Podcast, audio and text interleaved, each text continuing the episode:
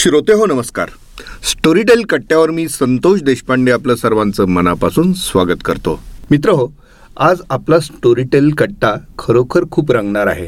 कारण आज आपल्यासोबत गप्पा मारण्यासाठी आलेले आहेत एक स्पेशल गेस्ट होय आज आपल्यासोबत आहेत ज्येष्ठ संपादक श्री अरुण खोरे. खोरे सर तुमचं खूप खूप स्वागत कट्ट्यावरती. संतोष नमस्कार. आणि आपल्यासोबत आहेत प्रसाद मिराजदार नमस्कार. आणि मला त्यांच्याविषयी सांगायची काही गरज नाही कारण तेच आपल्याला स्टोरी टेलमध्ये काय येणार आहे हे सांगणार तर आहेच आहेत. आणि शिवाय आज आम्ही खोरे सरांसोबतही एक खूप गप्पा मारणार आहोत ज्यातनं त्यांचं आजवरचं अनुभव विश्व त्यातले अनेक आठवणी आणि एक प्रत्येक गोष्टीकडं पाहण्याचा त्यांचा दृष्टिकोन हे देखील आपल्याला समजणार आहे. तर प्रसाद आता थोडक्यात सूत्र तुझ्याकडे देतो. हो हो. या आठवड्यातले आपण काय घडामोडी घडणार आहे स्टोरी टेलच्या ह्याच्यामध्ये ते पाहूच या. पण त्याच्या आधी मला अतिशय आनंद व्यक्त करायचा आहे की आज मला अरुण खोरेंशी गप्पा मारायला मिळत आहेत हो आणि आम्ही खूप खूप दिवसांपासून आम्ही ठरवतोय भेटूया भेटूया पण आज माझी इच्छा होती येण्याची पण वेगळ्या निमित्ताने लांबत गेले ते. हो. नाही आणि मला खूप आनंद होतो याचं कारण माझ्या पत्रकारितेच्या किंवा माध्यमाच्या त्यावेळेला मी पत्रकारितेचा विचारही केला नव्हता. पण मी कॉलेजमध्ये असताना मी जो पहिला लेख लिहिला तो रविवार सकाळमध्ये ज्यांनी छापला ते अरुण खोरे तेव्हापासून सुरुवात झाली. आणि त्या प्रोत्साहनामुळेच पुढे माध्यमाच्या क्षेत्रामध्ये इतक्या गोष्टी करू. शकलो आजपर्यंत स्टोरी. टेलपर्यंतचा जो काही प्रवास आहे चित्रपट आहेत मासिका आहेत टी व्हीवरचे कार्यक्रम आहेत किंवा सर्वच माध्यमांमध्ये फिरत असताना हे पहिलं जे ट्रिगर आहे ना ते फार महत्वाचं असतं आणि. मलाही माझ्या अर्ली डेज मधले मलाही माझ्या प्रारंभीचे दिवस आठवतात सुरुवातीचे पत्रकारितेतले आणि त्या काळात एक खुरे सरांचं खूप मार्गदर्शन होतं आम्ही सकाळमध्ये सोबत होतो आणि लोकांशी कसं बोलावं आणि कसा कनेक्ट ठेवावा आणि. मनापासून तो असावा. या सगळ्या गोष्टी मला जवळून त्यावेळी पाहता आल्या आणि त्याचे मला- नकळत संस्कारही झाले. म्हणजे मला संतोष असेल सुहास असेल तेव्हा आपण सगळे चहाला आम्ही जायचो. मला माझे जे सहकारी सकाळमधले होते लक्ष्मण रत्न पारखे हो. ते सहसंपादक होते आणि मी सहसंपादक म्हणून जॉईन झालो होतो परत नव्याने. मी अगोदरची दहा वर्ष माझी सकाळमधलीच होती पण बरोबर. मध्ये एक पाच सात वर्षाच्या लोकसत्ता आणि लोकमतच्या आपण- गॅप मी पण लोकसत्ताच हा. होतो त्यावेळेला. मी मग रत्नपारखेवरून मी गप्पा मारत होतो. मग काय व्हायचं रत्नपारखे त्यांच्या कामात मी माझ्या कामात. आणि काय होतं? प्रत्येक जण एवढे मोकळे असतील असं नाही. मग मी आणि रत्नपारखे आम्ही सकाळच्या कॅन्टीनमध्ये जायचो. आणि मस्त गप्पा व्हायच्या आमच्या. आणि तिथे रत्नपारखे जे मला तिथे ऑफिसमध्ये शेजारी बसलेले गप्प दिसायचे तर ते भरपूर गप्पा मारायचे. आणि मला एक लक्षात खायचं मी असं पाहायचो की वर्तमानपत्रांच्या कचेरीमध्ये येणारे लोक फार वेगवेगळ्या निमित्ताने येत असतात. हो. आणि काय होतं त्या लोकांना जर आपण विश्वास दिला नाही ना तर ते लोक जरा मग असे अस्वस्थ होतात. त्यांना लक्षात येत नाही की काय आपलं नेमकं काय होणार आहे काय आपली बातमी येणार की नाही. तुम्ही बातमी या येईल किंवा न येईल हे तुमचं निवेदन येईल किंवा न येईल तुमचा लेख येईल किंवा न येईल हे तुम्ही त्या लोकांना थोडं विश्वास घेऊन सांगितलं पाहिजे. नाहीतर पंचायत काय होते की बातमी आली नाही त्याला तो माणूस ते बातम्या तर कधी येणार तो टेन्शनमध्ये तो बाहेर पडतो सकाळ Right. सकाळसारख्या दैनिकामध्ये. ज्याला महाराष्ट्रामध्ये देशामध्ये एक मोठं स्थान आहे. मी तुम्हाला सकाळची गंमत सांगतो.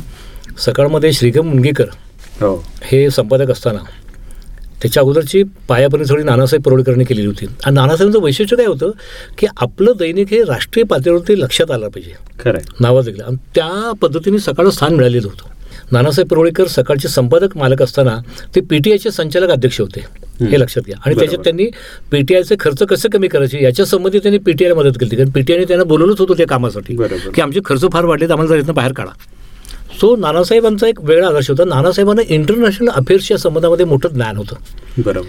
नानासाहेबांनी त्यांच्या निरोप घेता या आत्मचरित्रामध्ये उल्लेख केला आहे. फार इंटरेस्टिंग उल्लेख आहे. हा. जेव्हा नानासाहेब परदेशी निघाले तेव्हा परराष्ट्र मंत्रालयाच्या मार्फत नेहरूने त्यांना जबाबदारी सोपवली. मध्य पूर्वेमधली स्थिती गतीवरती याच्यावरती मला तुम्ही अभ्यास करून मला सर्वे द्या. नेहरूंनी. कारण नेहरूचं परराष्ट्र खात्याकडे विशेष लक्ष असायचं. नानासाहेब तो दौरा करून आल्यानंतर ते नानासाहेबांनी त्यांना अहवाल दिलाय नेहरूंना. राज्याच्या देशाच्या परराष्ट्र खात्याला. म्हणजे ही सकाळची एक पायाभरणी. तेव्हा मुनगेकर सर जेव्हा जेव्हा आमचे म्हणजे संपादक म्हणून आम्ही त्यांच्याकडे जेव्हा ते त्या- त्या- त्यांनी आम्हाला गाईड करायला सुरुवात केली त्या काळामध्ये इंटरनॅशनल लेवलचे अनेक लोक सकाळमध्ये यायचे. खरंय. म्हणजे किती लोक यायचे? यू कॉन्ट इमॅजिन आपण आज त्याची कल्पनाच करू शकत नाही. अमेरिकेचे भारतामध्ये जे राजदूत आहेत ते पुण्यामध्ये आल्यानंतर दोनच ठिकाणी जायचे. केसरीमध्ये लोकमान्यांच्या प्रतिमेला, घ्यायला. आणि इकडे सकाळमध्ये सकाळमध्ये आमच्यावर गप्पा. मुंगेकर सरांनी आम्हाला अशी संधी उपलब्ध करून दिली की देशातला जगातला कुठलाही मोठा माणूस आला तर तो सकाळमध्ये आल्यानंतर आमच्याशी बोलेल. बरोबर. संपादकीय गप्पा संपादकीय विभागाबरोबर सं- बैठक संवाद हे मुंगेकरांनी अतिशय चांगली सवय लागली त्यामुळे आम्हाला मोठमोठे लोक बघायला मिळाले. म्हणजे मी तर ते आय आय कांट म्हणजे आय नेव्हर इमॅजिन की एवढे जनरल गोपाळराव बेऊर होते. हो. त्यासारखे असे अनेक लष्कर अधिकारी पुण्यामध्ये स्थायिक झाले होते. त्यांचा दिवसभरचा एक रविवारचा सेमिनार घेतला होता. कॉमनवेल्थच्या प्रेस कमिशनचे पत्रकार जे आले होते पुण्यामध्ये ते सगळे म्हटले आम्हाला सकाळ बघायचं आहे आणि मग मी आणि वरुण भिडेंनी आम्ही त्यांना सकाळ दाखवलं मग. आमची बैठक झाली सभा झाली त्यांची. आणि मग मला एस के कुलकर्णी आमचे संपादक होते आणि भानुबाई कोयचे संचालक होते. तर त्या मला म्हटलं की तुम्ही आता ह्यांना या सगळ्या मेंबर्सना दाखवा. त्यामुळे कॉमनवेल्थ म्हणजे इंग्रजांच्या अखत्यारीमध्ये जे देश होते त्या देशांच्या मधले सगळे. पत्रकार. त्यामुळे अ, आफ्रिकेतले पण नाही, बरेच ते आले होते. धमालच दिवस होते सकाळ फार इंटरेस्टिंग होतं. त्यामुळे फारच सगळ्या लोकांशी आम्ही गप्पा मारतोय. त्या सगळ्या लोकांना आम्ही दाखवतोय सकाळमधल्या गोष्टी. एकदा सर्वोच्च न्यायालयाचे न्यायमूर्ती सेन आले होते. आणि असंच ते आमच्या रविवारची पुरवणी झाली होती. तर मला प्रतापराव पवार म्हटलं की अरुण म्हटले न्यायमूर्ती सेन साहेब आले तर त्यांना काहीतरी आपलं दाखवा जरा चांगलं एखादं आपलं प्रॉडक्ट मी म्हटलं आताच पुरवणी आली म्हटलं रविवारची. रविवारची पुरवणी मी त्यांना दाखवली बरं. ती पुरवणी दाखवतानाच फोटो दुसऱ्या दिवशी सकाळमध्ये आल्यानंतर अरे असं आपल्याच दैनिकामध्ये आपल्याच फोटो त्यावेळेला फार ते दुर्मिळ असायचं. हा दुर्मिळ. एकदा आम्ही प्लॅन करून लता मंगेशकरांची पुरवणी केली होती. ती मुद्दाम सांगण्यासारखी आठवण. लता मंगेशकरांची पुरवणी. लता मंगेशकरांना मंगेशकर हॉस्पिटलसाठी निधी गोळा करायचा होता आणि त्यासाठी मोठा कार्यक्रम पुण्यात करायचा होता. तो नेहरू स्टेडियमवर कार्यक्रम करायचा होता. तर त्या निमित्ताने त्यावेळेचे आमचे सकाळमध्ये सिनियर जे होते अनंत पाटणकर सिनेमातले चांगले जाणकार समीक्षक अनिल टाकळकर आणि या सगळ्यांना आणि एस के कुलकर्णी संपादक होते. सगळ्यांनी म्हणून ठरवलं की आपण एक पुरवणी करायची. लता मंगेशकरच्या पुरवणीच्या वेळेला तुम्हाला गंमत सांगतो. म्हणजे मी ती मी तुम्हाला मागाशी तसं आय कॅन्ट इमॅजिन आम्ही एक सहज फोन केला अनुप जलोटांना. तुमची मुलाखत घ्यायची ते म्हटलं की मी पुण्यात आहे आता. मग का हो? मी म्हटलं सकाळमध्ये याल का तुम्ही? येतो म्हटले. आमच्या दुपारी आले सकाळमध्ये आणि त्याची मुलाखत घेतली मी त्या मुलाखती या हां. पुरवणीसाठी. त्यानंतर लता मंगेशकर सकाळला भेट ही पुरवणी प्रसिद्ध झाल्यानंतर सकाळला भेट द्यायला लता मंगेशकर आल्या. लता मंगेशकर आणि उषा मंगेशकर दोघी जण आल्या. हं. आणि त्यावेळेला पुन्हा मला एस केने सांगितलं की अरुण खोरे तुम्ही हे त्यांना त्यांना विभाग. दाखवा. आणि मग मी आणि पाटणकर आम्ही त्यांना ते विभाग दाखवायला सुरुवात केली आणि लता मंगेशकर मला मध्येच म्हणायच्या अहो ते तुमच्या संपादकांचं नाव काय अहो तुमच्या त्या साहेबांचं नाव काय असं ते काहीतरी गमती गमतीन प्रश्न हां, हां. त्यांना मध्येच काहीतरी आठवायचं ते लताबाईंना पण त्याने ते बघायला त्या छानपैकी आल्या. अरे किती आहे. हो हो ते हे जे अगदी पहिले प्रयोग असतात ना तर तशाच प्रकारचं आता आपण थोडीशी माहिती घेऊया पुढच्या आठवड्यात हो. येस तर आज शनिवार आणि त्या त्यातलं सगळ्यात मला सांगायचं म्हणजे की आज खऱ्या अर्थाने खूप छान दिवस आहे याचं कारण स्टोरी टेलला आज चार वर्ष पूर्ण Yes. बरोबर सत्तावीस नोव्हेंबरला हो. या शनिवारी म्हणजे. चार वर्ष पूर्ण झाली. हो हो. आणि पाचव्या वर्षामध्ये आपलं हे पदार्थ होत सुंदर सुंदर. आणि या चार वर्षाचे जे अनुभव आहेत ते खरोखरच विलक्षण आहेत. वा. आतापर्यंत सगळ्या माध्यमात वावरत असताना सगळ्यात यशस्वी झालेलं माध्यम कुठलं? तर हे असं मला स्पष्टपणे वाटतं. वा. ऑडिओ बुक्स इतक्या छान पद्धतीने स्वीकारलं इथल्या लोकांनी. आणि आता ते नक्कीच पुढच्या चार पाच वर्षामध्ये. वाढेल. याबद्दल काहीच शंका नाही.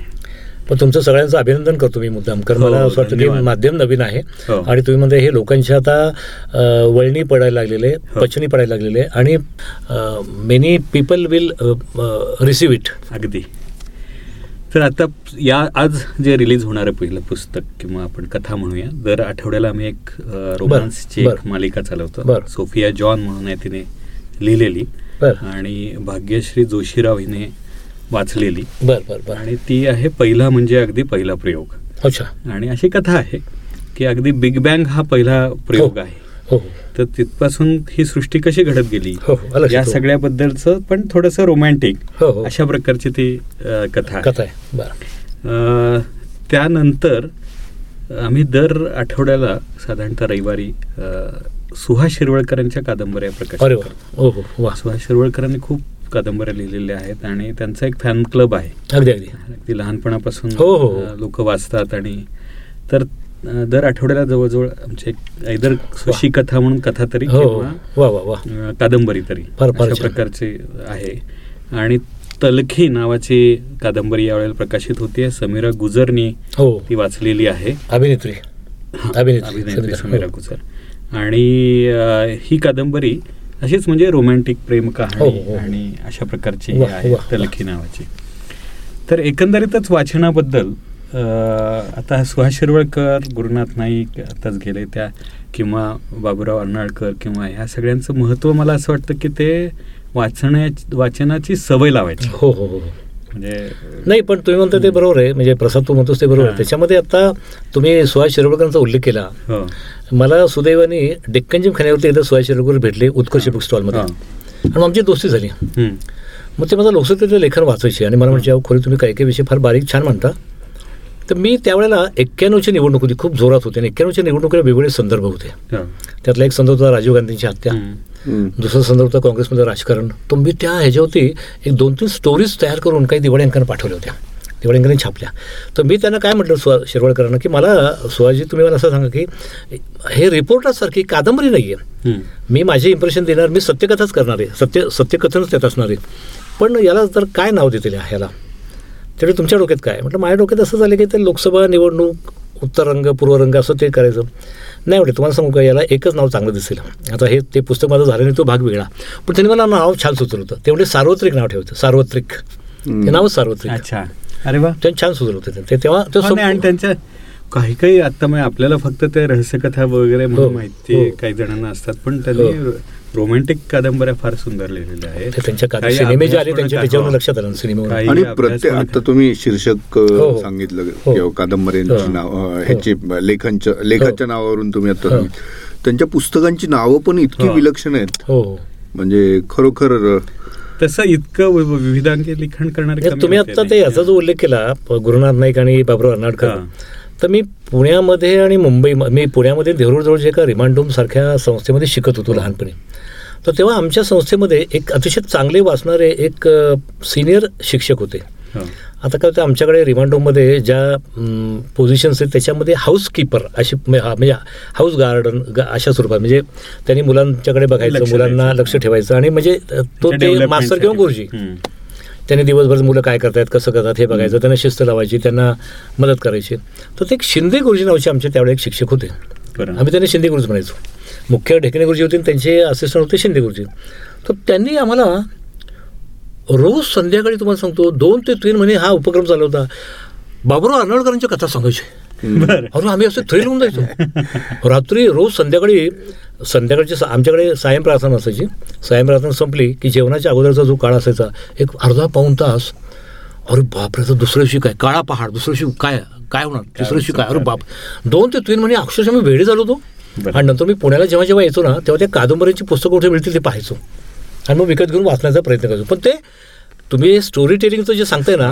ते स्टोरी टेलिंगचं जे महत्त्व आहे ना ते मला पहिल्यांदा शिंदे गुरुजींनी आमच्या मनात रुजवलं खरं आहे. वा. आणि बी वेअर असे अक्षरशः तो मराठीमध्ये शब्द आहे ना कानामध्ये प्राण आणून वी वेअर ऐकणं. Eager to listen him. की आता उद्या काय बाबुराव अर्नाळकरांच्या काय? कादंबरीत उद्या काय उद्या नायक काय करणार आहे काळा पहाड त्या चोऱ्या माऱ्या त्यांची ते अशी ते धाडसी कामगिरी खरं आहे पण आपण आपल्याकडे कथांना तेवढं महत्त्व देत नाही पण आपण प्रत्यक्ष घडतो ते कथा ऐकतच घडतो मग इतरांच्या किंवा कुणाच्या कुणाच्या तरी कानावरती ज्या कथा येतात गोष्टी एकमेकांना सांगतच आपण घडतो. आणि म्हणूनच स्टोरी टेलचं जे उद्दिष्ट आहे ते म्हणजे स्टोरी का ऐकायच्या किंवा स्टोरी टेल का ऐकायचं पुस्तकं वेगवेगळ्या जगातले अनुभव संस्कृती समजून घेण्याकरता. आणि त्यातनं माणसाला माणसाबरोबर एम्पथी तयार व्हावी समानुभूती तयार व्हावी. म्हणून स्टोरी टेल हे उद्दिष्टच आहे स्टोरी टेलचं नाही पण हे उद्दिष्ट चांगलं आहे तुमचं पण मला काय दिसतं त्याच्यामध्ये की आपल्याला आपलं कल्चर समजून घेण्यासाठी देखील आपल्याला ह्या गोष्टींचा उपयोग होतो. उदाहरणार्थ मी दहावी अकरावीला होतो तेव्हा मी एका आम्ही एका बंगल्याच्या आउटहाऊसमध्ये राहत होतो. त्या बंगल्याचे जे मालक होते ते महाराष्ट्रामधले एका मोठ्या जिल्ह्यामधले मोठे राजकीय नेते होते. आणि त्यांचा बंगला त्यांची मुलं दोन. तर त्यांचा एक लहान मुलगा जो होता तो सहावी सातवीला होता इंग्लिश मिडियमला. तर एके दिवशी तो मला काय म्हटलं अरे अरुण जरा तुझ्याकडे काही मला स्टोरी का सांगण्यासारखी एखादी. मी त्याला म्हटलं, तू रामायण वाचलेस का. नाही महाभारत नाही. मग त्याला मी श्रावणबाळीच्या कथेपासून सुरुवात केली. तो माझ्याकडे पंधरा दिवस येत होता रोज. क्या बात. संध्याकाळी मी आलो त्या बंगल्यामध्ये आउट हाऊसमध्ये राहायचो. तो मी वाट बघायचा होता आता हा अरुण कधी येतोय? मग आला की हे अरुण चला कालची गो- मी काल कुठवर आली म्हटलं. तर मी म्हटलं की काल तो तो म्हटलं की काल ते तो बाण लागला. दशरथाने बाण मारला. तो आता मरणार. त्याच्या पुढे. मग त्याच्या पुढची स्टोरी हं. मग नंतर असं अरे पंधरा दिवस मी त्याला म्हणजे मी म्हटलं एका गाडीतून मुलगा जातोय. गाडीतून येतोय शाळेमध्ये पण त्याला रामायणच माहिती नाही खरं तो सहावी सातवीत होता तो म्हणजे हो. काही असं. नव्हता आता माझा आणखीन अलीकडचा अनुभव असा माझी नात. सुमेधा तर रात्री तिला झोपण्याच्या वेळेला ती मला म्हणते म्हणजे आता ही गोष्ट चार पाच आता ती झाली दहा अकरा वर्षांची झाली ती पण ती चार पाच वर्षापूर्वी जेव्हा माझ्याकडे ती नेहमीच मुक्कामाला यायची सुट्टीमध्ये यायची कोथरूडला तेव्हा ती डॅडू काहीतरी जरा गोष्ट सांग नाही कधी म्हटलं कुठली मग मी त्यांना पक्षी प्राणी अशा त्या थोड्याशा ज्याला आपण फॅन्टसी म्हणू. अशा गोष्टी. हा. आता मी काय करतो आता मी जर समजा टी व्हीवर एखादा सिनेमा लागला आता अलीकडे या उन्हाळ्याच्या सुट्टीमध्ये गेल्या वर्षीच्या फर्डिनांड नावाचा एक सिनेमा लागला होता फर्डिनांड ॲनिमेशन फिल्म आहे. फार सुंदर सिनेमा हो. आहे तो मी फोन केला ती तेव्हा राहिला तिकडे हडपसर फुरसून गेला तिच्या घरी तिला मग तिच्या आईला म्हणजे माझ्या मुलीला फोन केला की अगं सिनेमा चालू आहे आता सुरू झाला आहे तुम्ही बघा फार सुंदर आवडेल. आणि मग तिने मला कळवलं डॅडू फार बरं झाला मला आवडला तो सिनेमा. आता एका बाजूनी रात्री झोपताना आजही मुलांना जर आपण गोष्टी सांगायला सुरुवात केली तर मुलं ऐकतात. प्रश्नच नाही. आणि दुसरं त्यांना असे सिनेमे हवे असतात बघायला हे सिनेमे आणि ह्या गोष्टी आज आपल्या लेखकांच्याकडनं होत नाहीत. ही वस्तुस्थिती खरं आहे. नाही, आणि याचं महत्त्वही खूप कमी जणांना कळतं. तसं पाहिलं तर तुमच्याकडनं मला जाणून घ्या उत्सुकता आहे ती तुमच्या स्वतःच्या गोष्टीची. कारण अतिशय खडतर परिस्थितीतून तुम्ही घडलेला आहात आणि अगदी पोरके दिवस किंवा याच्यामधनं सुद्धा आलेली तुमची कथा आहे. मला नेहमी पडलेला प्रश्न आहे तो या निमित्ताने मी विचारतो की तुमच्या सगळ्या वागण्यात किंवा व्यक्तिमत्व म्हणून जगाकडे पाहताना कुठेही बिटरनेस नाही आलेला? हो हो. तुमच्या घटनेमध्ये. हो हो. तर हे कशामुळे घडलं? नाही मला त्याची कारणं दोन दिसत. एक कारण म्हणजे वाचन हे त्यातलं मोठं कारण आहे असं माझं मत आहे. याचं कारण मी रिमांडोमध्ये पुण्याच्या रिमांडोमध्ये मी दुसरीमध्ये असताना दुसरी तिसरी तसं मला पेपर वाचायची सवय लागली. हां. आणि मग त्या संस्थेचे सुप्रिटेंडेंट जे होते त्यांच्या मुलाला मी खेळवण्याच्या निमित्ताने त्यांच्या घरी जायचो. अच्छा. आणि मग तिथे पेपर पडलेला असायचा. मग ते मला म्हटले अरे तुला वाचायला आवडतंय असं दिसतंय. मी म्हटलं हो सर मग त्यांनी चांदोबाचे अंक त्यांच्याकडे यायचे. मग ते मला वाचायला द्यायचे. त्यामुळे त्या वाचनाची एक मला वाचनाच्या ह्याच्यातनं एक झालं. आणि दुसरं म्हणजे आपले शिक्षक असतात ना शेवटी. हो. पुन्हा आणखीन मी बघितलं कसं की माझे वडिलांनी त्यांची पत्नी म्हणजे माझी आई अतिशय ऐन तरुण वयामध्ये वारल्यानंतर छत्तीसाव्या वर्षी ज्या माणसाला वैधव्य आले. त्या माणसाने केवळ आमच्यासाठी माझी दोन मुलं आहेत माझ्या दोन मुलांना सावत्र बायकोचा जाच होऊ नये म्हणून. त्यामुळे त्यांनी लग्न केलं नाही तर त्यामुळे तो एक आई वडिलांचा देखील एक आईचा संस्कार होता अभ्यासाचा वडिलांचा हा सुशिक्षितचा वडिलांचा संस्कार मोठा. वाचनाचा भाग तुम्हाला चांगले भेटणारे शिक्षक आता आम्ही रिमोटोमध्ये होतो आमच्याकडे एक माझ्या पोरकी दिवसमध्ये एक पात्र. आहे पात्र म्हणजे व्यक्तिमत्व आहे ढेकणे गुरुजी तर हे ढेकणे गुरुजी तुम्हाला सांगतो इतके विलक्षण व्यक्तिमत्व होतं की ज्यांनी आम्हाला आमच्या वडिलांची आम्हाला आठवण येऊ दिली नाही. आणि नंतर मला असं वाटतं की ज्यानंतर असे एक एक लोक असे भेटायला लागले तुम्हाला मग त्यात लिटरेचरचा वा वाटा मोठा आहे. मग साने गुरुजी असतील खांडेकर असतील गांधीजी असतील. नेहरू आणि गांधीजींचं नातं देखील मी पाहिलं आता वेगवेगळ्या निमित्ताने मी पाहतो गांधीजींचा अभ्यास करताना. नेहरूने आपल्या आत्मचित्रामध्ये उल्लेख असा केला आहे की माझे वडील खूप तापट होते. त्यांनी माय ऑटोबायोग्राफीमध्ये पुस्तकात उल्लेख केलेला आहे फार. सुंदर उल्लेख आहे तो हा. फार उत्तम नेहरूंचं आत्मचरित्र हे प्रत्येकाने वाचलं पाहिजे इतकं सुंदर आत्मचरित्र आहे ते म्हणजे जसं गांधींचं आत्मचरित्र आहे सत्याचे प्रयोग तसं नेहरूंचं आहे. एक दोघांची जगाकडे बघण्याची भूमिका वेगळी दृष्टी वेगळी आहे कारण दोघंजण वेगळ्या बॅकग्राऊंडमधली. एक एक वेगळ्या प्रकारच्या बॅकग्राऊंडमध्ये वाढलेला माणूस आहे गांधीजींचा सारखा आणि दुसरा एक उमराव घराण्यामध्ये वाढलेला माणूस. नेहरूने एक अशी गमतीदार आठवण लिहिली त्याच्यामध्ये की रात्री आमच्याकडे पाहुणे यायचे तर तेव्हा एकदा वडिलांच्या ग्लासमध्ये असं लाल द्रव्य दिसलं. मी पळत आईला म्हटलं अगं आई. बाबा काही रक्त पितात का काय? असं मी नेहरूंच्या ह्याच्यात ती आठवण आहे. पण नेहरूंच्यातली आठवण सुंदर आठवण कोणती आहे? माझे वडील एवढे तापट होते पण मला नेहमी ह्याचं आश्चर्य वाटायचं की गांधीजी आले की त्यांचा राग कुठल्या कुठे जायचा. आणि suddenly he become calm silent आणि ते एकदम असे हसऱ्या चेहऱ्याने बोलायला लागायचे. तो मी मनात म्हणायचो अरे हेच का माझे वडील? मगाशी चिडले होते संतापले होते हेच का माझे वडील? नेहरूनी पुढे असं लिहिलं आहे की माझे वडील वारल्यानंतर जी पोकळी निर्माण होते त्या पोकळीमध्ये गांधीजींनी अगोदर स्थान मिळवलं होतं त्यामुळे गेल्यानंतर मला वडील गेल्यानंतर मला तशी पोकळी जाणवली नाही. कारण तो स्नेह आणि ते प्रेम मला गांधीजींनी दिलं होतं. आमच्या सगळ्या कुटुंबाला दिलं होतं. सो हे जे आहे ना हे तुम्हाला साहित्यातनं मिळतं खरं. मग खांडेकर असतील सानेगुर जे असतील त्यांनी ते आम्हाला दिलं ते. आणि गांधीजी त्यातून मला गांधीजी किती नववीला असताना मला गांधीजी भेटले ना हो. भेटले म्हणजे मला सापडले. मी नववीला मुंबईला शिकायला होतो. आणि गांधींच्या जन्मशताब्दीच्या कार्यक्रमात आम्ही सहभागी झालो होतो वेगळ्या कार्यक्रमात. तेव्हा बरं. नववीला. तर तो एक मला भाग येतो. आणि रिमांडोमध्ये काय झालं? रिमांडोमध्ये असताना वाचट मुलं त्रा तापट मुलं तर मी काय करतो? मी सरळ शरणागती पत करायचो. काय मुलं मार काहीतरी काही निमित्त करून मारामारी करायची. ते मारामारी केली की मी सरळ हात वर करायचो तुम्ही म्हणाल ती शिक्षा भोगायला तयार आहे पण तुम्ही मारामारी करू नका. आणि मग ती मुलं काहीच्या काही काहीच्या काही करायची. पण मला लक्षात आलं की रिमांड काय झालं? तो मुलांचं जे वय असतं त्या वयामध्ये मुलांना मस्ती हवी असते मारामारी हवी असते. पण काही कारण लागतं त्यांना. पण या सगळ्या प्रक्रियेमध्ये आम्हाला रिमांडोमध्ये भजनाची सवय लागली. आम्हाला भजनं शिकवली जायची. अच्छा. तर त्यामुळे एक वेगळ्या प्रकारचं धार्मिक आध्यात्मिक अशा स्वरूपाचं देखील आम्हाला एक आमच्या लहानपणाला एक ते. सवय ती होती थोडीशी. जी रिमांडोमध्ये खूप चांगल्या प्रकारे झाली आणि त्याचा परिणाम देखील आमच्या वागण्यामध्ये याच्यामध्ये झाला. पोरके दिवसात तुम्हाला एक संदर्भ सांगतो थांबतो पण तुझा. प्रश्न जो विचारला. की हा. बिटरनेस का नाही आला? माझा पोरके दिवस प्रकाशित झाल्यानंतर मुंबईमधल्या एका ओबेरे फिल्मच्या ग्रुपने मला फोन केला. मी लोकसत्तेत होतो. की तुम्ही मुंबईला लोकसत्तेला वगैरे कधी येता की नाही? म्हटलं येतो म्हटलं मी. तर त्यामुळे तुम्ही नजीकच्या काळात जर आलात तर आमच्या ऑफिसमध्ये या उबेरा फिल्मच्या ऑफिसमध्ये. आम्हाला तुमच्याशी बोलायचं आम्ही तुमचं पोरके दिवस वाचले. आणि आमच्याकडे जे स्टोरी डिपार्टमेंट त्याच्यावरती एक जरा आयडिया करत आहे. आता काय झालं? त्याच्यामध्ये मी गेलो त्या ऑफिसमध्ये. त्या आल्यानंतर ते स्टोरी डिपार्टमेंटचे लोक बसले. तर त्याने मला पहिला प्रश्न विचारला तुम्ही म्हटलं एवढा जास सहन केला त्या मास्तरांचा मार सहन केला तुमच्या सहकारी मित्रांचा मार खाल्ला तुम्ही. पण तुम्हाला उठून त्याला कानफडात द्यावी किंवा. त्याला भुसकावं असं का वाटलं नाही. ते म्हटलं की तुम्ही बाहेर पडला तुम्हाला असं वाटतं नाही की आता ह्याला भोसकू ह्याला मारू बरं का आता ह्याला हम्म. गोळी मारू भोसकू खून करू नाही म्हटलं. ते त्यांचे सगळे ताबूत थंडे झाले कारण ते म्हटले की आता मग ही एकदम सरळ चालणारी स्टोरी आम्ही कशी काय करणार.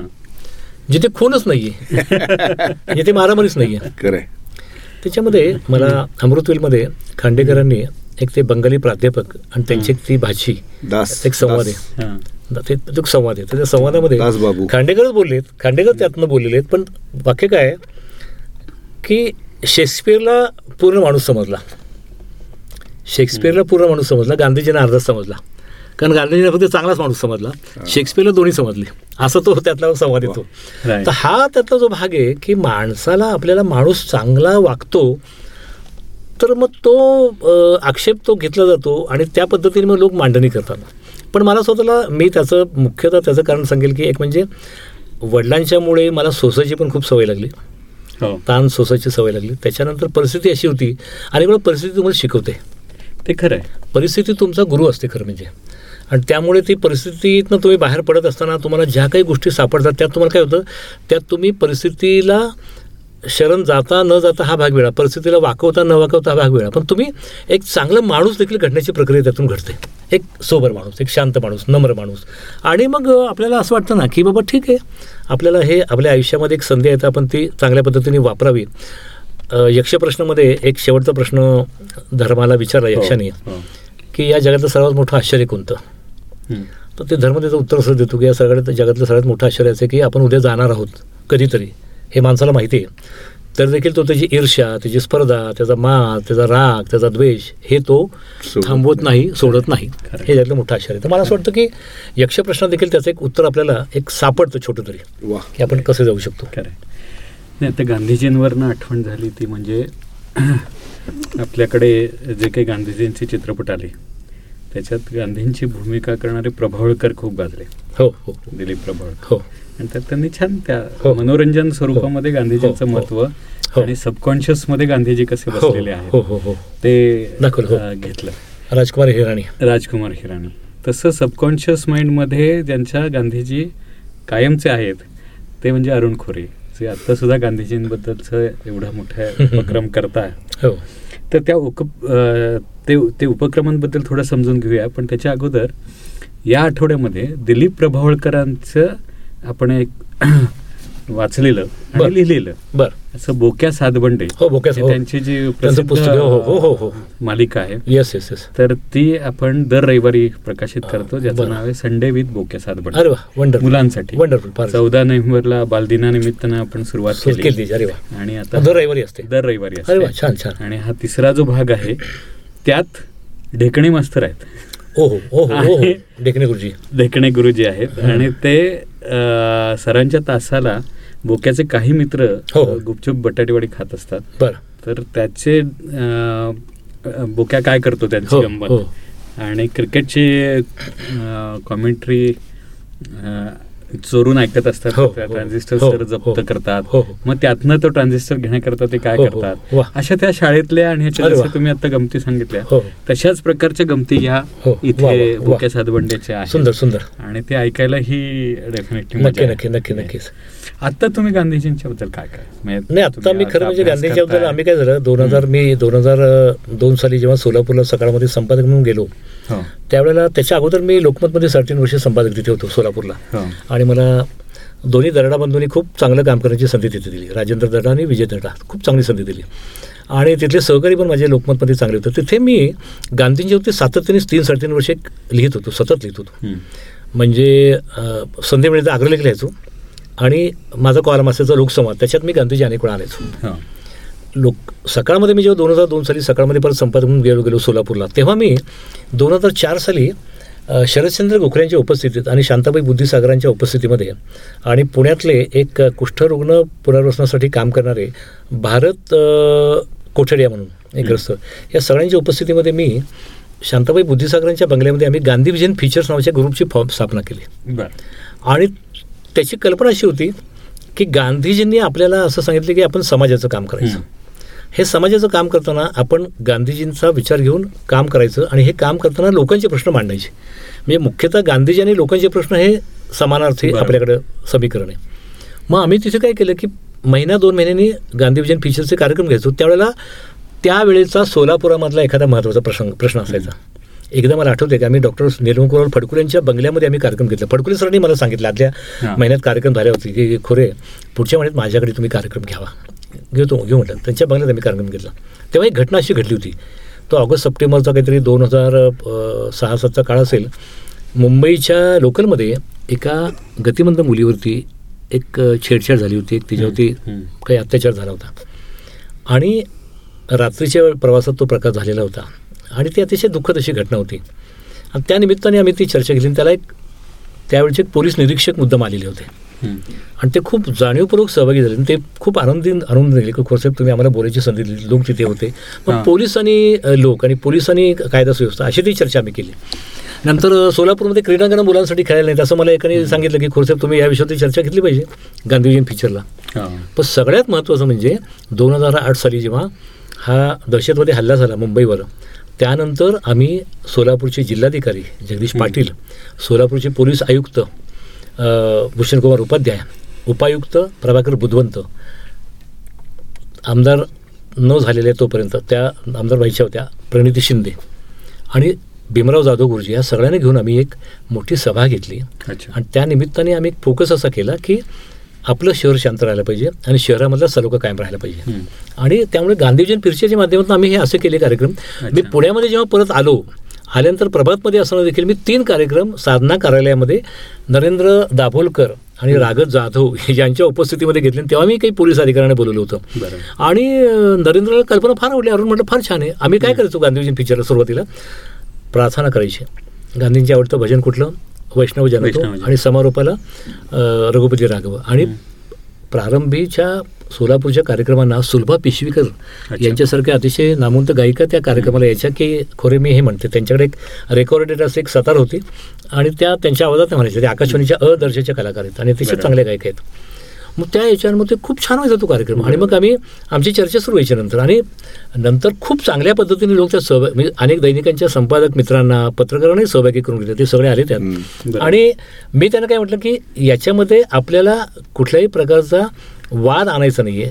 किंवा वादंग नाहीये तर याच्यामध्ये आपण लोकांचे प्रश्न मांडायची ही आपली भूमिका आहे. आणि फार इंटरेस्टिंग झालं ते मला फार त्याचा आनंद आला.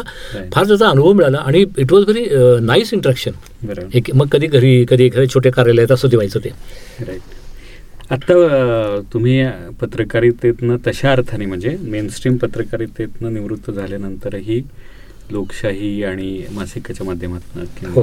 आता ह्या गांधी विजनच्या माध्यमातून हो तुम्ही सातत्याने काम. करताय आपण पुढचा प्रवास समजून घेण्याच्या अगोदर एक सम या आठवड्यात जे पुढचे महत्वाची हो, जे घ्या, घ्या. अ, गोष्ट येणार आहे ती म्हणजे संध्याछाया हे अतिशय गाजलेलं नाटक. हो जयवंत. दळवींचं. होय. आणि ते प्रकाशित होणार आहे हो. एक तारखेला. एक डिसेंबरला. वा. आणि याच्यामध्ये खूप नामवंत कलावंत ते हो. वाचणार आहेत. हो. त्याच्यामध्ये ज्योती चांदेकर आहे मोहन जोशी प्रमोद पवार चंद्र. पाटकर यांच्या सगळ्यांचं ते नाटक हो, हो. ऑडिओ स्वरूपामध्ये आणि. असे अनेक नाटकं आपण ऑडिओ. स्वरूपात आणतो आहोत हो हो तर त्या संध्याच्या निमित्ताने एक गोष्ट नेहमी मला वाटते की हा जो प्रश्न आहे आपल्याकडचा विशेषतः नटसम्राटमध्ये आलेला हो हो हो हो हो किंवा ऊन पाऊसमध्ये आलेला. किंवा संध्याछायामध्ये बरोबर, की ज्येष्ठ नागरिकांचा नंतर मुलं सांभाळ करतात करत नाहीत. हो, हो, हो. आणि मग त्याच्यामुळे हो. निर्माण होणारे सगळ्या प्रश्न हो. की हलाखीचे दिवस आणि या हो, हो. सगळ्याच्याने तर हे ज्योती चांदेकरवरनं आठवलं. ज्योती चांदेकर नीच काम केलेलं. आणि मी एक सा सांज पर्व नावाचा सिनेमा लिहिला हो हो. प्रकाशित झाला. त्याच्यात अरुण नलावडे आणि ज्योती चांदेकर अच्छा बरं बरं बरं. तर त्याच्यात हा ज्येष्ठ नागरिकांचाच प्रश्न आम्ही प्रामुख्याने मांडला. आणि आता उलटा प्रश्न तयार झालाय. हो. की ज्येष्ठ नागरिकां इथे राहत आहेत आणि त्यांना सांभाळायला कोणीच नाही कारण त्यांची मुलं परदेशात आहेत. हो, आणि हो, हो. घरोघरी हा प्रश्न. दिसतोय. मोठ्यापणे आणि मोठ्या प्रमाणावर मुलं कर्ज काढतात आता. हो हो. परदेशात जातात. आणि मग ते कर्जाचं ओझं घेऊन त्याच्याखाली वावरतात. आणि इथे मात्र आर्थिक हलाखीच्या स्थितीत आई वडील. कधी कधी कर्ज त्यांच्या अंगावरती पण पडतं. अशाच प्रकारची परिस्थिती आहे. आणि त्यातल्या एका सत्य घटनेवर आम्ही तो लिहिला होता. हो हो हो हो. पण आता या सगळ्या प्रश्नांकडे तुम्ही कसे पाहता नाही मला स्वतःला असं वाटतं की पुन्हा परत तोच आपला भाग आहे. म्हणजे ज्या भारताने वसुधैव कुटुंबकम या स्वरूपाचा. संदेश दिला ज्यांच्या संस्कृतीने की सगळं जग हेच कुटुंब आहे. हा. तर त्या देशामध्ये कुटुंबातले असे ताणतणाव निर्माण होणाऱ्या गोष्टी निर्माण व्हाव्यात हे मला खूप म्हणजे धक्कादायक वाटतं. मी सकाळमध्ये असताना युरोपला गेलो होतो तेव्हा एक दृश्य बघितलं मी. आणि ते नेहमी मी सांगतो की कुटुंब व्यवस्था कुटुंब संस्था कशी असते? तर मला भारताची आठवण झाली लंडनच्या एका चौकात होतो आणि आम्हाला रस्ता क्रॉस करायचा होता आणि एक मुलगा जो होता तो मुलगा बाबा गाडीत बसत नव्हता त्यामुळे बाबा गाडी आईने जे आहे ती. बाबा गाडी फोल्ड केली. ती एका बाजूला घेतली आणि त्या मुलाला कडेवर घेतलं आणि नंतर रस्ता ओलांडल्यानंतर तिने बाबा गाडी उघडली. आणि त्याला धपाडावून त्या बाबा गाडीत बसवलं तर मला भारताची आठवण झाली मी म्हटलं की हा. भारतामधली आई असंच करते. आता ह्या कुटुंबातल्या इतक्या छान छान गोष्टी आपण आपल्या घरामध्ये पुण्या म्हणजे आपल्या घरामध्ये आपल्या कुटुंब संस्थेत आपण बघितलेली इतकी वर्ष म्हणजे मला आठवतं की आमच्या मामांच्या सगळ्या मुलींच्या लग्नामध्ये माझ्या मामांच्या मुलींची जी लग्न झाली अशा अनेक लग्नांच्या मध्ये आमच्या मावस बहिणींच्या आमच्या आणखी नात्यामधल्या मुलींच्या त्यावेळेला आम्ही वाढायला जायचो ना. तर तो काही आनंद असायचा वाढतोय आपण हे करतो काही- काही असं काही नसायचं. आता त्या सगळ्याला इव्हेंटचं स्वरूप आल्यामुळे तो सगळं चित्र बदलले. मला स्वतःला असं वाटतं की कुटुंबातला जो एक केमिस्ट्री जी आहे ना त्या कुटुंबात केमिस्ट्री कमी का झाली याचा विचार केला पाहिजे. आणि त्याच्यामध्ये तंत्रज्ञान हा यातला मोठा ठळक अडथळा आहे का हा पण आपण विचार केला पाहिजे. बरं काय झालं डायलॉगच नाही ना. म्हणजे सगळी घरातली मुलं बघतात मधल्या काळामध्ये जेव्हा व्हॉट्सअप आणि तुमचं फेसबुक जेव्हा सुरू झालं होतं तेव्हा एक स्टोरी आली होती आणि ती स्टोरी अशी धक्कादायक होती आणि ती वस्तुस्थिती होती. की दोघंजण एकमेकांना डायलॉग कर करताय डिअर डार्लिंग डिअर डार्लिंग असं चालू आहे. आणि चालू असताना ती सांगते की तुम्ही आता मला तिथे भेटायला या अमुक अमुक ठिकाणी या. ती मुलगी सांगते त्या मुलाला. आणि तो मुलगा जेव्हा येतो तेव्हा तिथून तो पळ काढत सुटतो पण त्याच्या लक्षात येतं की त्याने नावं वेगळी घेतलेली असतात. ती बहीण असते त्याची. तो जे ज्या पद्धतीचं हे समोर आलं वास्तव तर हे भयंकर होतं. याचं कारण काय मुलं काय करतात मुलांच्याकडे आई वडिलांचं लक्ष नाही आहे मला असं वाटतं की खरं म्हणजे आत्ता तुम्ही जो वृद्धाश्रमाचा प्रश्न म्हटलात ना आत्ता जर घरामध्ये सगळीकडे घरामध्ये जर सगळीकडे विसंवाद सुरू असताना तर आपल्याला शेकडो हॉस्टेल्स वृद्धाश्रमांसारखी निर्माण करावी लागली असती तशी अजूनही परिस्थिती नाही. पण आहे जी परिस्थिती आहे ती देखील फार चिंताजनक परिस्थिती आहे. आणि त्यामुळे मला असं वाटतं की प- आत्ता काय झालं की काही विकसक व्यावसायिकांनी काही पद्धतीचे एक नवीन जरा काही ऑप्शन्स. उपलब्ध करून दिलेले. आहेत. आणि ते कोणासाठी आहेत की ज्यांचे लक्षावधी आणि कोट्यावधी हे जन्मभराचं उत्पन्न आहे अशांसाठी आहेत बरोबर आज खरं म्हणजे खरे प्रॉब्लेम जे आहेत ना ते अजूनही गरीब आणि कनिष्ठ मध्यम वर्गामध्ये. मोठ्या प्रमाणात आहेत आणि तिथे तो मुलगा आपल्या आईला आपल्याला अंतर द्यायचं नाही म्हणून तो त्या आईला सांभाळतो वडिलांना सांभाळतो त्याची ऐपत नसली तरी कारण आई वडिलांना जर नोकरी नसेल तर त्यांचं पेन्शन नसेल मी एका. ठिकाणी सांगतो तुम्हाला एका घरामध्ये मी बघितलं एकदा मी असंच गेलो आणि तर ते आईला काहीतरी ते ग्रस्त सांगत होते. म्हटलं काय? तेवढे नाही आता आज माझा थोरला भाऊ यायला पाहिजे कारण आम्ही पंधरा पंधरा दिवस आईला सांभाळायची अशी व्यवस्था आहे. हो. आणि मग त्यांनी ते पंधरा दिवसाची मुदत संपलेली होती तो वाट बघत होता भावाची की आता आईला घ्यायला तो कधी येतो तर या पद्धतीची पण व्यवस्था ठीक आहे ही व्यवस्था चुकीची असेल असेल पण निदान ते घरामध्ये सांभाळतायत. बरोबर. तर या पद्धतीची काही व्यवस्था निर्माण करता येईल का? आपण काय करतो की आपण सगळ्यांना सांग तुम्ही या आमचं घर तुमचं समजा असं आपण म्हणतो. पण प्रत्यक्ष घर ज्यांच्यामुळे आपल्याला मिळालेलं असं ज्यांच्यामुळे आपण ह्या जगात आलेले असतो त्यांच्याबद्दलचाच एक अनादर आणि त्यांच्याबद्दलचाच एक राग काय निर्माण झाला मला समजत नाही पण फार मोठ्या प्रमाणात अलीकडच्या काळामध्ये ते दिसतंय. आणि माध्यमातल्या फॅन्टसी कथांच्यामुळे किंवा फॅन्टसी भावभावनांच्या अतिरेकामुळे ते वाढायला लागलेले आहे खरं आहे तर त्यातनं आपल्याला मार्ग काढला पाहिजे. आणि खरं म्हणजे स्वभावाचा पण भाग असतो ना काय होतं भयंकर हट्टी असतात काही लोक भयंकर हो. हट्टी म्हणजे माझ्या वडिलांची तुम्हाला गमत सांगतो माझे वडील इतके छान प्रेमळ मित्र होते चांगले होते आमचं व्यवस्थित सगळं जमायचं. ते मध्येच त्यांना लागलं म्हणजे, हे बघ अरुण तुला जर शक्य नसेल ना तर मला वृद्धाश्रमात टाक. मग मी त्यांना असं गमतीने म्हणायचो नाही तुम्हाला टाकायला हरकत नाही पण म्हटलं मला एवढे पैसे त्या वृद्धाश्रमासाठी मोजता येणार नाही असं काय करताय तेव्हा तुम्हाला इथेच राहावं लागेल. थोडा त्रास होईल पण इथेच राहावं लागेल माझं म्हणणं की घरामध्ये आईवडिलांना सांभाळणं आणि आईवडिलांच्या स्वभावाशी थोडंसं मिळतं घेणं. किंबहुना त्यांना पण थोडा अवसर देणं. काय होतं? कार्यबाहुल्यामुळे मुलं पण आपल्या आईवडिलांना वेळ देऊ शकत नाहीत. ही पण एक ती पण एक पोकळी निर्माण होते. तणाव पण तणाव वाढले लाईफ हो वाढले नाही प्रचंड टे- टे- टेन्शन्स भयंकर वाढलेली आहेत. आणि काय होतं की त्यामुळे म्हणजे मी तुम्हाला सांगतो मी असं बघितलं एका ठिकाणी मी असं बघितलं की एक मुलगा इंग्लिश मिडियममध्ये शिकतोय. त्याच्या आजोबा धोतर घालतायत. साधा शर्ट आहे आणि डोक्याला पागोट आहे. तर मी एकदा असं चाललो होतो टू व्हीलरने मी बघितलं आमच्या जवळच राहणारी ती फॅमिली होती. तर त्यांनी काय केलं त्या आजोबांना रस्त्याच्या त्या काळी सांगितलं आजोबा तुम्ही त्या बाबा त्या बाजूला. मी इकडनं. लाज वाटत होते. हां. आणि तो सहावी सातवीचा मुलगा होता. त्यामुळे मी उडालो एकदम. तर मला असं वाटतं की आपल्याकडे हे असे किंतू. परंतु खूप आहेत. याच्या पलीकडे जाऊन आपण जरा थोडंसं आपुलकीने असते नाही मग काय होतं? दरवर्षी आपण मग काय करतो? दरवर्षी आपण दिवाळी आपली साजरी करत नाही. आपण शरद पवारांची दिवाळी साजरी करतो. का त्यांच्या घरामधले पन्नास लोक एकत्र येतात? ते ओवाळतात. माझं की आपण आपली दिवाळी पण साजरी केली पाहिजे आणि त्या दिवाळीच्या. निमित्ताने आपण हा संवाद वाढवला पाहिजे. डायलॉग केला पाहिजे.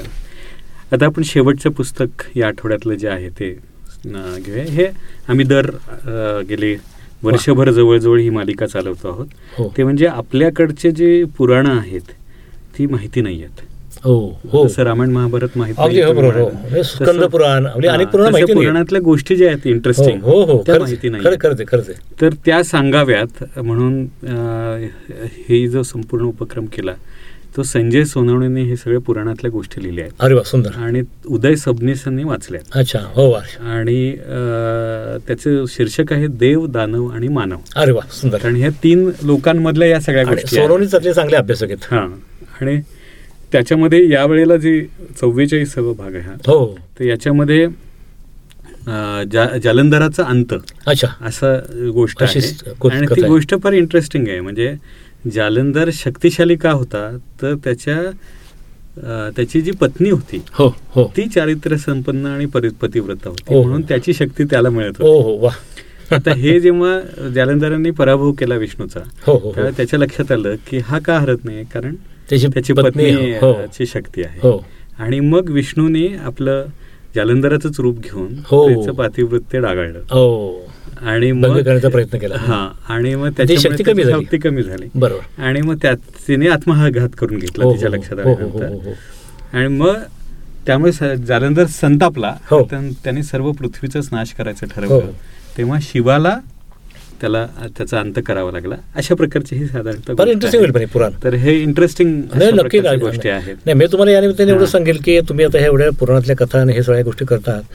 आता आता यावर्षी माझा दोन तीन वेळा ताराबाई भवळकरांशी छान गप्पा झाल्या. म्हणजे. फोनवर झाल्या. एक अर्धा तास एक तास. ताराबाई सध्या स्थितीवरती लिहित आहेत. अरे वा. आणि त्यांचं त्यांनी भारतातल्या सगळ्या भाषांच्या मधल्या सीतेच्या चरित्राचा. कथांचा अभ्यास केलेला आहे. लोककथांचा. आणि ते फार छान आहे. आणि. ताराबाईचं कसं ताराबाई स्वतः अतिशय उत्तम वक्त्या आहेत. उत्तम बोलतात त्या. आणि ते लिहितात देखील. आता त्यांचं वय त्र्याऐंशी आहे. पण ताराबाईंच्याकडे हा मोठा साठा आहे. आणि ताराबाई मला काय म्हटल्या की अरुण अनेक ठिकाणच्या रामायणामध्ये रामावरती दोषारोप आहे. हो. त्यांनी सीतेला त्यागलं. याच्यावरती दोषारोप आहे. आणि तो अतिशय रास्त आहे. आणि राम हलक्या दिलाचा असा एक ओळ त्या एका लोककथेमध्ये लोकगीतामध्ये आहे. राम हलक्या दिलाचा अशी ती. ओळ आहे. याचं कारण रामाचं मन कसं हलकं होतं. आणि कसा तो कमकुवत होता या. बाबतीमध्ये लोकापवादाला. तर ते त्या सांगत होते. आणि त्यांच्याकडे त्यांनी आता त्या सीतायन नावाचं पुस्तकाचं काम त्यांचे चालू आहे. सीतायन. अरे आणि खूप छान त्या लिहित आहेत त्याच्यामध्ये मी काय झालं गेल्या वर्षी आपले सन्मित्र आणि तत्कालीन त्यावेळचे केंद्रीय माहिती नभोनी मंत्री जावडेकर. प्रकाश जावडेकर. यांच्या सौजन्याने आपण रामायण महाभारत मालिका गेल्या वर्षी बघितली. लॉकडाऊनच्या काळात. त्या रामायण त्या मालिकेमधला शेवटचा जो हे होता रामायणाचा सीन सीता तो मला स्वतःला काय झालं रामायण मालिका मी पूर्वी बघितली होती सत्याऐंशी अठ्ठीच्या पण यावेळेला जर पुन्हा एकदा नव्या परिप्रेक्ष्यामध्ये पाहताना माझ्या लक्षात आलं की अरे हे बरोबर आहे. म्हणजे बंडखोरी सीतेची त्या रामानंद सागरांनी पॉप्युलर मालिका जरी केली तरी बंड सीतेची बंडखोरी दाखवली आहे. हो. जेव्हा राम असं म्हणतो की ही सीता हिला माझ्यापासून ही दोन मुलं झाली आहेत याचा पुरावा काय? तर तेव्हा ते वाल्मिकी तिथे येतात. हो. आणि ते वाल्मिकी सांगतात. मग तेव्हा सीता म्हणते की नाही तुम्ही काही सांगण्याची आवश्यकता नाही यांना. जर यांना कुठलंच पटत नसेल तर मी इथे मी क्षणभरही थांबणार नाही आणि असं म्हणून मग ते शेवटी भूगर्भामध्ये गडप होते अशी ती पण मला ते सीतेची बंडखोरी त्यातली आवडली. आणि मला काय झालं ते अगोदर आपण ते पारंपरिक पद्धतीने मालिका पाहत होती. पण त्याच्या स्थितीची बंडखोरी जाणवणे इतकी अधोरेखित केलेली आहे दिग्दर्शकाने. आणि मला आठवतं की मी आम्ही सकाळची रामायणची पुरवणी केली होती. त्या पुरवणीची सगळी जबाबदारी तेव्हा किशोर कुलकर्णींनी माझ्यावर टाकली होती मी त्याची जवळपास आम्ही ती आठपणी पुरवणी केली होती. आणि त्या पुरवणीसाठी रामायणाचं शूटिंग बघायला उंबरगावच्या तिकडच्या त्या स्टुडिओमध्ये गेलो होतो रामानंद सागरांना फोन करून अच्छा आणि दिवसभर थांबून मी त्याच्या. रामाची मुलाखत रामानंद सागरांची मुलाखत कथालेखक असलेले ते विष्णू शर्मांची मुलाखत.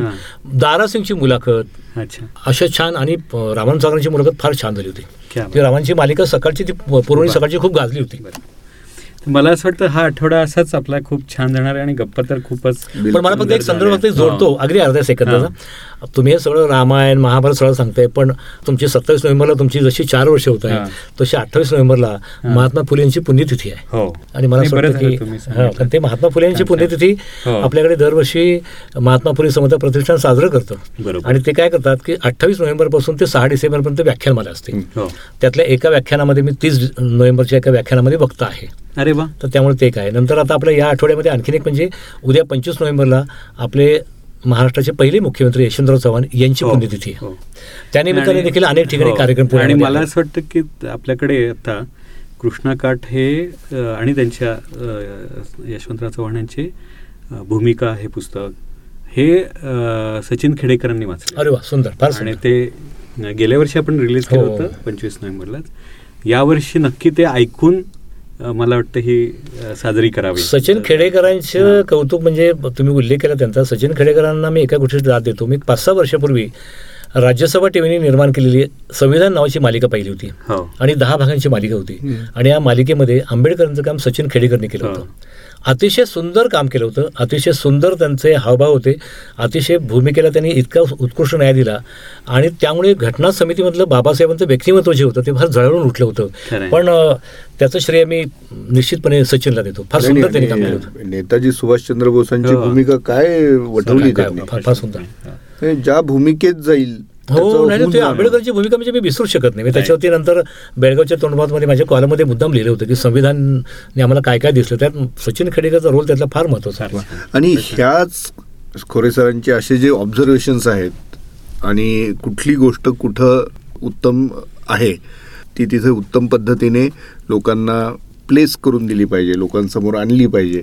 ह्याची जी सरांची एक उपजतच जाण आहे आणि ती सर्वांना त्यातनं कळते त्याचमुळे महाराष्ट्र साहित्य परिषदेचा सर्वोत्कृष्ट संपादक म्हणून हे सरांना आता नुकताच पुरस्कार आपण. अभिनंदन त्याबद्दलही आपण आता अभिनंदन करूया. अभिनंदन सर्व. लोकांच्या वतीने तर तुमची. पहिली प्रतिक्रिया आम्ही घेऊ इच्छितो सर नाही म्हणजे पहिली प्रतिक्रिया हीच आहे की मला माझे सन्मित्र सदा डोंबरे यांची आठवण झाली. हो. कारण मला पुरस्कार हा दोन हजार एकोणीससाठी दिला आहे आणि दोन हजार अठरा साली हाच पुरस्कार संपादकीय लक्षणीय संपादकीय कार्यासाठी सदा डोंबरे यांना मिळाला होता. मला माझे संपादकही आठवत आहेत या निमित्ताने श्रीगा मुनगेकर असतील किंवा माधव गड गडकरी असतील की ज्यांनी आम्हाला हाता पाठीवरती हात ठेवून बाबा किती छान तू वरून लिहितोस लिहित राहा लिहित राहा. लिहिण्याची संधी देणं लिहिण्यासाठी पुश करणं आणि टिकेकरांचे माझे संपादक आणि ते मी त्यांचा ज्युनियर म्हणून मतभेद होते. पण टिकेकरांचं विद्वत्तापूर्ण लेखन आणि संदर्भपूर्ण लेखन याचा देखील मला विशेष आकर्षण होतं. त्यामुळे त्यांची सगळी पुस्तकं मी वाचलेली होती त्या काळात देखील. इंग्रजी पुस्तकं देखील. आणि त्यानंतर माझा त्यांचा खूप छान डायलॉग झाला होता.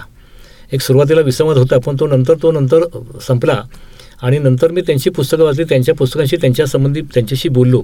पण मला सुरुवातीच्या काळामध्ये गडकरी आणि मुनगेकर सर यांनी आम्हाला जो पुश दिला माझ्या पिढीला. की अरे ही मुलं लिहिणारी मुलं आहेत. माझं लेखन त्यांनी मला म्हटले तुमचे लेख पाठवा मला सकाळमध्ये घेण्यापूर्वी. आता तर यासाठी आपण पाहतो काय पद्धतीने लोक करतात हे करतात. आप- आपण आता त्या काळामध्ये मुंगेकरांनी मला लिहायला सांगितलं. तुम्ही म्हणजे रविवारी लिहा. रविवार सकाळमध्ये लिहिण्याची संधी दिली.